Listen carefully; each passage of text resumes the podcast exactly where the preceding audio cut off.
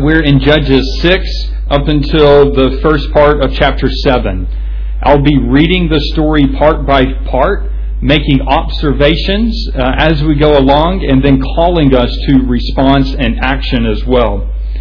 But before we start, let's take a minute and let's understand where the story of Gideon fits into the whole story of the Bible. Uh, if we are, are to rightly understand any part of Scripture, we need to understand how it connects to God's salvation plan for His people.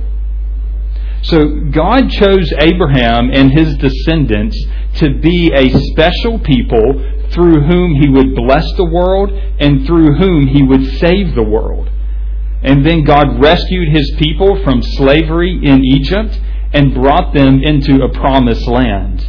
And in that promised land, they were supposed to drive out the nations that lived there so that they would not be polluted by the godless and the wicked way of life of those nations.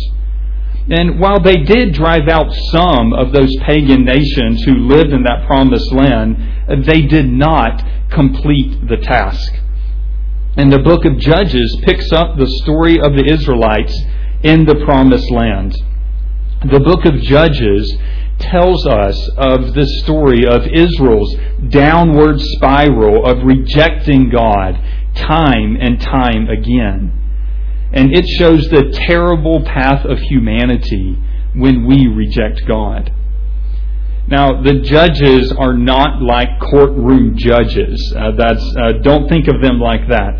But rather, they are people who were raised up by God to be military leaders of Israel for a short time to save them out of oppression from the enemy nations. And Gideon was one of those judges.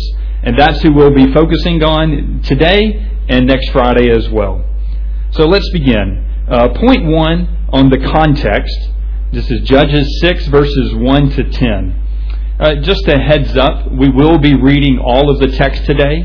So I'll, uh, I will be reading large amounts of God's Word in this sermon, and I encourage you to not tune out as we read, but read along with me as it's printed there in your bulletin. So Judges 6, verse 1. The Israelites did evil in the eyes of the Lord, and for seven years he gave them into the hands of the Midianites. Because the power of Midian was so oppressive, the Israelites prepared shelters for themselves in the mountain clefts, craves, and strongholds. When the Israelites planted their crops, the Midianites, Amalekites, and other eastern peoples invaded the country. They camped on the land and ruined the crops all the way to Gaza, and did not spare a living thing for Israel, neither sheep, nor cattle, nor donkeys. They came up with their livestock and their tents like swarms of locusts. It was impossible to count them or their camels. They invaded the land to ravage it. Midian so impoverished the Israelites that they cried out to the Lord for help. Well, the first thing that we see here is that the evil deeds of the Israelites uh, did not go unnoticed by God. Because of their evil deeds, God sent the Midianites in order to oppress them. And the oppression of the Midianites was the discipline and the judgment of God on his people for the purpose of bringing them back to himself. And that's exactly what happened. Uh, look in verse 6. It says that they cried out to the Lord for help. Well, what do we take from this? Well, we can't say that all hardship is a direct result of our sin. Uh, if we said that, that would be to have a, a, a very low view of the sacrifice of Christ. For those that trust in Jesus as Savior and Lord, every punishment of sin has been wiped away by the blood of Christ on the cross. It's been paid for. But God does discipline His children for purification. And though we don't understand all the specific reasons for our hardships, believers take heart that God intends all of our hardships to strengthen our faith and our hope in Him. Uh, brothers and sisters, your sufferings have purpose. They are meant to take you to Christ. They are meant to cause you to call out to God. So in your sufferings, call on Christ. He hears the cries of his children just as a mother knows the cries of her baby. So the Israelites called out to God for help, for uh, to help uh, from God for the oppression of the Midianites. And now let's see how God responds. So let's pick up the story back in verse 7. When the Israelites cried out to the Lord because of Midian, he said uh, he, he sent them a prophet who said, This is what the Lord, the God of Israel, says. I brought you up out of, out of Egypt, out of the land of slavery. I rescued you from the hand of the Egyptians, and I delivered you from the hand of all your oppressors. I drove them out before you and gave you their land. I said to you, I am the Lord your God. Do not worship the gods of the Amorites in whose land you live. But you have not listened to me. Uh, brothers and sisters, friends, uh, God's word does not always confirm our actions. It often condemns our actions if they are against the will of God. And when God's Word exposes sin and when it exposes wrong directions in our life, we should listen. God's Word exposes sin in our life for the purpose of healing us. Uh, I remember when I was a kid and I burned my hand terribly, and I wanted to grab it and just cover it up but my mom took my hand and opened it and exposed that burn and that wound so that she could treat it and heal it.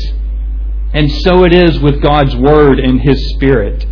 The Spirit of God exposes sin in our heart in order to heal us with the power of Christ.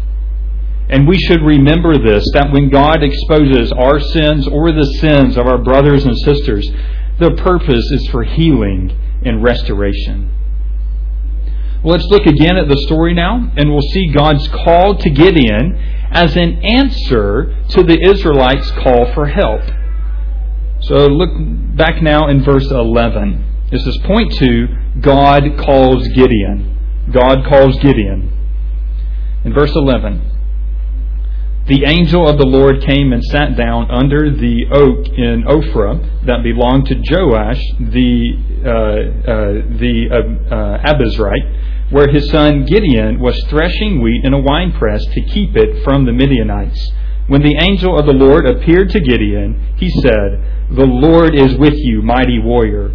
Pardon me, my Lord, Gideon replied, but if the Lord is with us, why has all this happened to us? Where are all his wonders that our ancestors told us about when they said, Did not the Lord bring us up out of Egypt? But now the Lord has abandoned us and given us into the hand of Midian.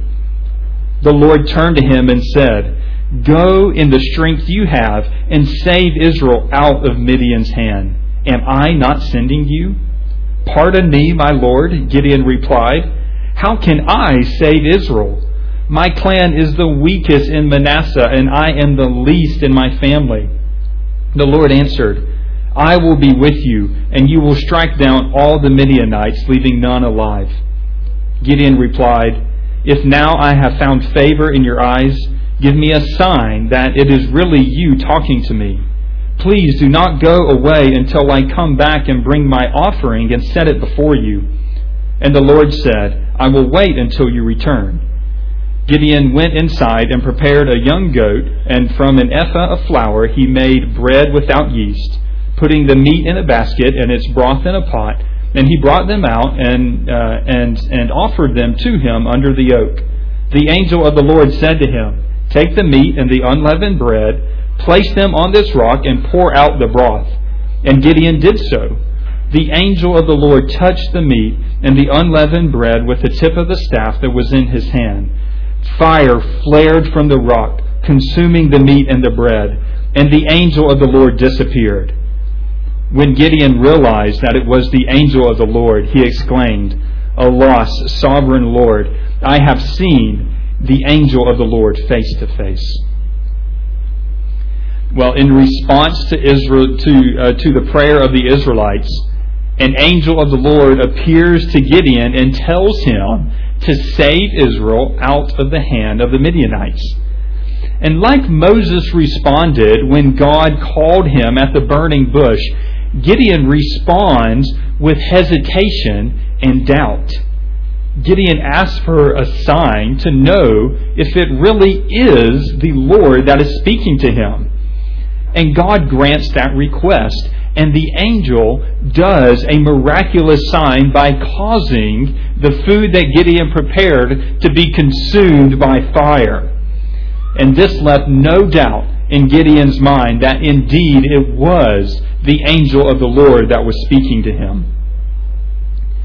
From this part of the story, notice God's patience and notice God's mercy to confirm his presence with Gideon despite Gideon's doubt and his excuses. Gideon, like us, was slow to trust God's word.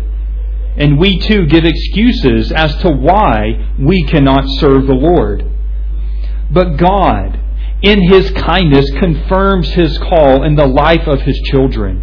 God reminds us of His presence with us.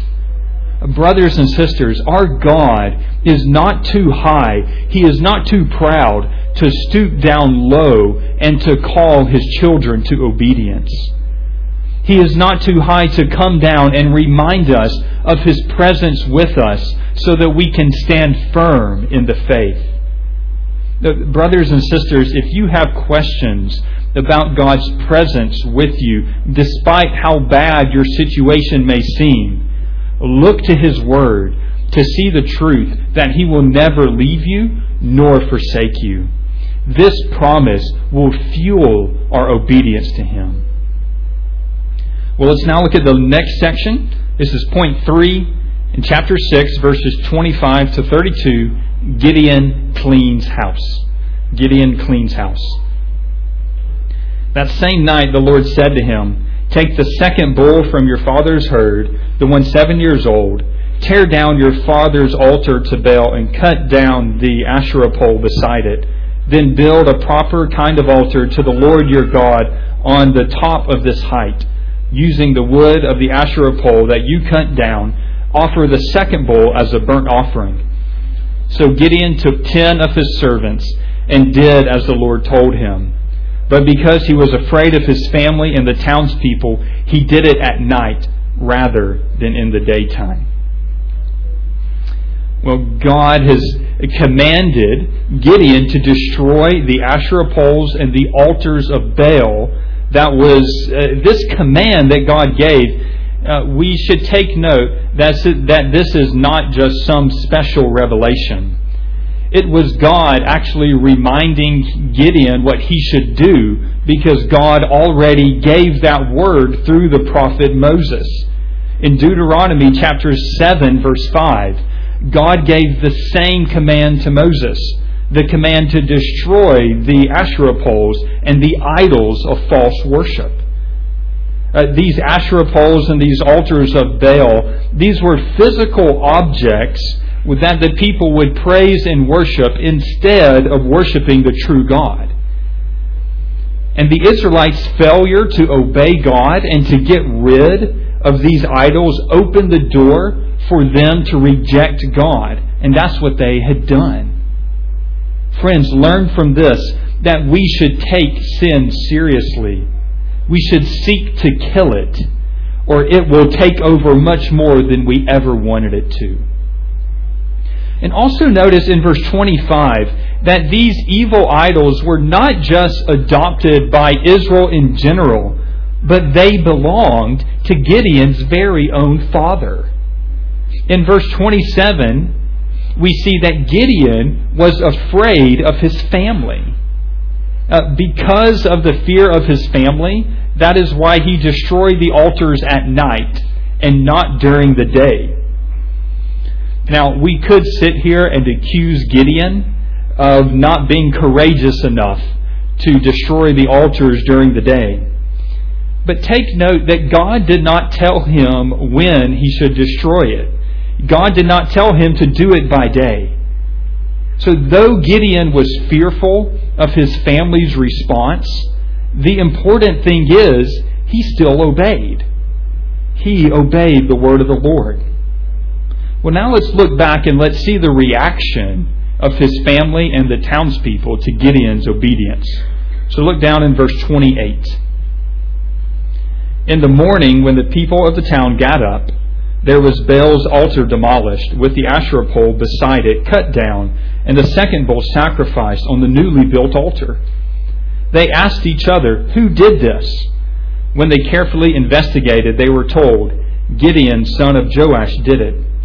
The people of the town demanded Joash, Bring out your son, he must die, because he has broken down Baal's altar and cut down the Asherah pole beside it.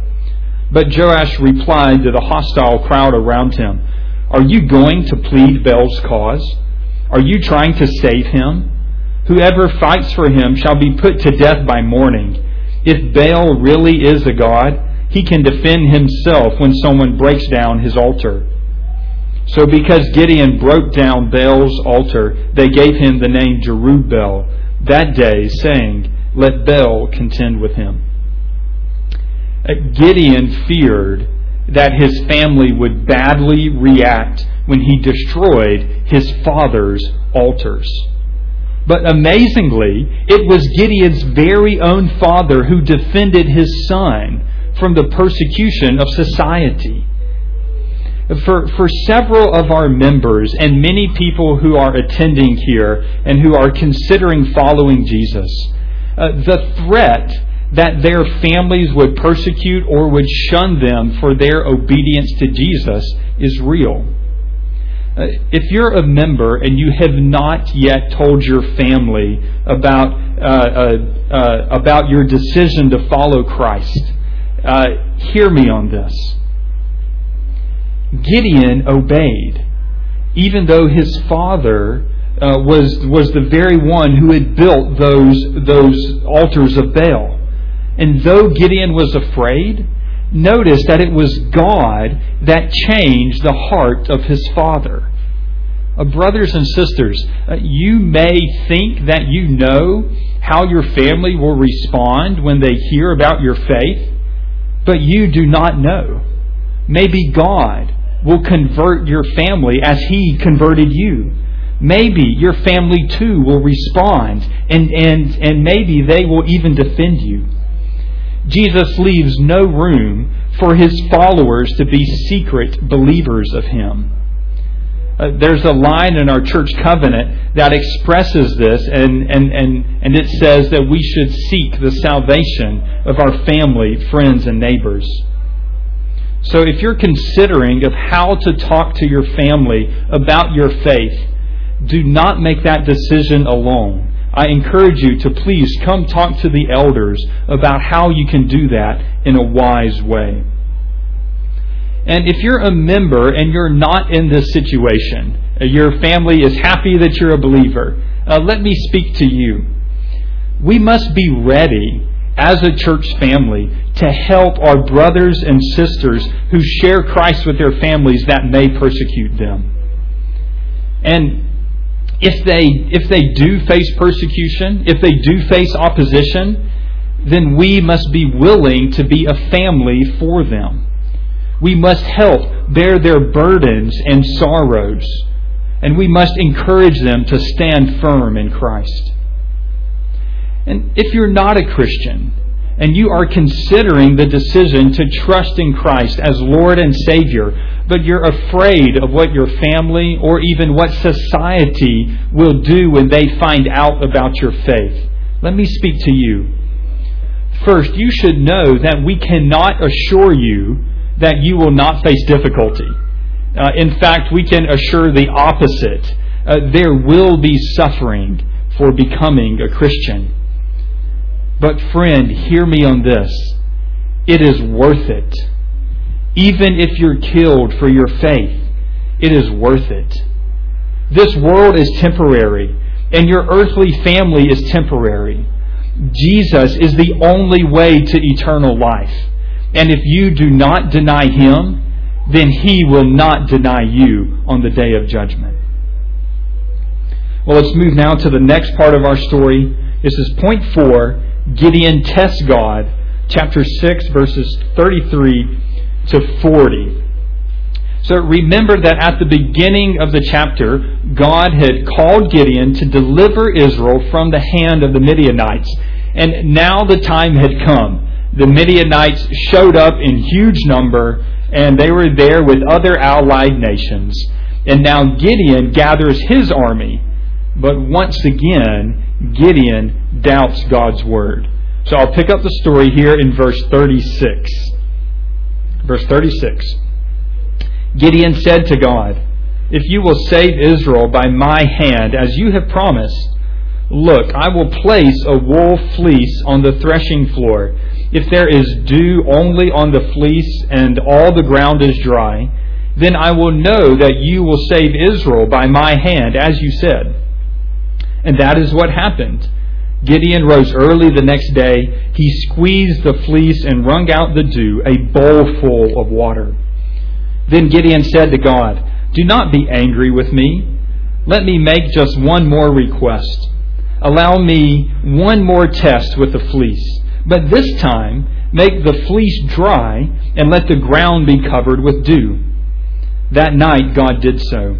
Only the fleece was dry, all the ground was covered with dew.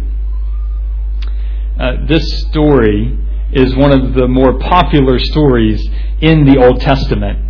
And sometimes it is presented as a good example of how to know God's will. But let me be clear this is not a good example. It's a bad example. We should not do what Gideon did. Uh, look in verse 36. Um, Gideon basically says, uh, God, I know that you promised to save Israel through me, but that's not enough. Uh, I need some more evidence. I need something more than what you already told me. And don't forget that when God first told Gideon uh, early in the chapter that he would use him to save Israel, God performed a miracle. He caused that, that meal that Gideon had made on the rock to be consumed with fire. And even further, Gideon's testing of God by asking for these signs, uh, it is in direct violation to God's word. In Deuteronomy chapter 6, verse 16, uh, God clearly says, Do not put the Lord your God to the test. So Gideon calling on God to give these signs, uh, this is not an example of great faith. It's the opposite. It's an example of a lack of faith. When God speaks through His Word, His Word is worthy of our trust. And God's Word never fails. We don't need special signs, and we do not need miracles to, to, to confirm that we should obey His Word. So some people want to wrongly use this method of Gideon to make decisions. Uh, maybe you want to know if uh, you should take a certain job or if you should marry a certain person, and so you ask God for a sign like Gideon. But the problem with this approach is that uh, God does not promise to answer in this way. Uh, this doubts God's care for you even when things are unclear. The normal the, the, the, the normal biblical way of decision making is through wisdom and counsel. God's word is sufficient for this. That's what God's word says in 2 Timothy 3, verses 16 and 17. 2 Timothy 3, 16 and 17 says, All scripture is God breathed and is useful for teaching, rebuking, correcting, and training in righteousness so that the servant of God may be thoroughly equipped for every good work. Uh, notice the last line there. It's that you know God's word is sufficient for equipping us for what? For every good work. That means that God's word is sufficient even for those works and, uh, uh, and those choices that are matters of judgment and that seem unclear. Brothers and sisters, do not forget also that God has given us each other. He's given us the family of the church to help us follow Christ in this world. So I encourage you to get advice from one another as you make decisions about matters of judgment. Don't make these decisions alone. Uh, a couple months ago, we finished up a teaching series in our Friday Foundation class. That's the class that starts at 2:45 each week, that or uh, uh, each Friday, that meets in the room right below here. Uh, we went through in great detail what biblical decision making looks like. So I don't want to repeat all that class here, but I want to use this time just to encourage you to set aside time to come to church early at 2:45 to be a part of those teachings and that prayer time. Well, let's look back at the story now in chapter 7. It's our last point, uh, point 5 verses or chapter 7 verses 1 to 8. It's the basis for boasting destroyed. The basis for boasting destroyed. Early in the morning, Jerubbaal, that is Gideon, and all his men camped at the spring of Harod. The camp of Midian was north of them in the valley near the hill of Moreh. The Lord said to Gideon, You have too many men. I cannot deliver Midian into their hands, or, or Israel would boast against me. My own strength has saved me. Now announce to the army, anyone who trembles with fear may turn back and leave Mount Gilead. So 22,000 men left, while 10,000 remained. But the Lord said to Gideon, There are still too many men. Take them down to the water, and I will thin them out for you there. If I say, This one shall go with you, he shall go. But if I say, This one shall not go with you, he shall not go. So Gideon took the men down to the water. The Lord told him, separate those who lap the water with their tongues as a dog laps uh, from those who kneel down to drink. Three hundred of them drank from cupped hands, lapping like dogs. All the rest got down on their knees to drink. The Lord said to Gideon, With the three hundred men that lapped, I will save you and give the Midianites into your hands. Let all the others go home. So Gideon sent the rest of the Israelites home but kept the 300 who took over the provisions and, and trumpets of the others. Uh, Gideon started with 32,000 men. And then God made him reduce the size of that army down to 300 men. And this seems like a really bad battle plan. So, what, uh, what is going on here? Well, God wanted to make it abundantly clear that Israel was not going to save themselves by their own strength, but that God would save Israel by his own strength. And in the eyes of man, it appeared as if God was working against his, his, his own cause. But God knew exactly what he was doing. God wanted to remove any possibility of boasting for the Israelites so that they would not rely on themselves for salvation, but that they would rely on God for salvation. And that is exactly what God has done for us in the cross. God has provided salvation in a way that removes our boasting. The cross shows us that Jesus is the only way of salvation. Mankind, all of us, are captured and oppressed by the enemy of sin. And this oppression is much worse than the oppression of the Midianites who were ravaging and destroying the people of Israel.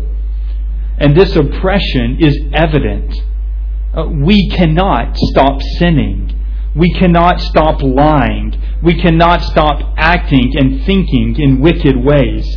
Even if we want to do what's right, we fail time and time again because our hearts are naturally opposed to God. And because God is holy and just, then we all deserve eternal punishment from God. But God is love. And in His love, He determined to save us by His strength. He sent His eternal Son, Jesus. And Jesus did what we cannot do. He perfectly obeyed the Father. Jesus did not deserve death because he was sinless. But in his love, he chose to change places with us and to take that punishment that we deserve.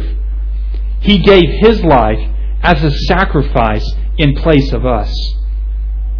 And like God reducing the army of Gideon, the death of Christ seemed to undermine the work of salvation. But Christ's life, his death, was by his own choice as a sacrifice. And God did the impossible. He raised Christ Jesus from the dead to, to conquer sin and death once for all. The cross, it removes all pride. It removes all boasting in salvation because it says that you cannot save yourself. The cross destroys boasting as it declares the only way to be saved is not through you, but it's through faith in the life, death, and resurrection of Christ Jesus. If you're a non believer here today, I encourage you to humble yourself and stop trusting in your own strength and believe in Jesus to be saved from your sin. If you are a believer, remember that Jesus is, is that Jesus is full of love and he's full of the power of God to continue to sustain you away from your sin. So I call you to trust in God to fulfill his word of deliverance by acting on his promises. Amen. Amen. Let's pray.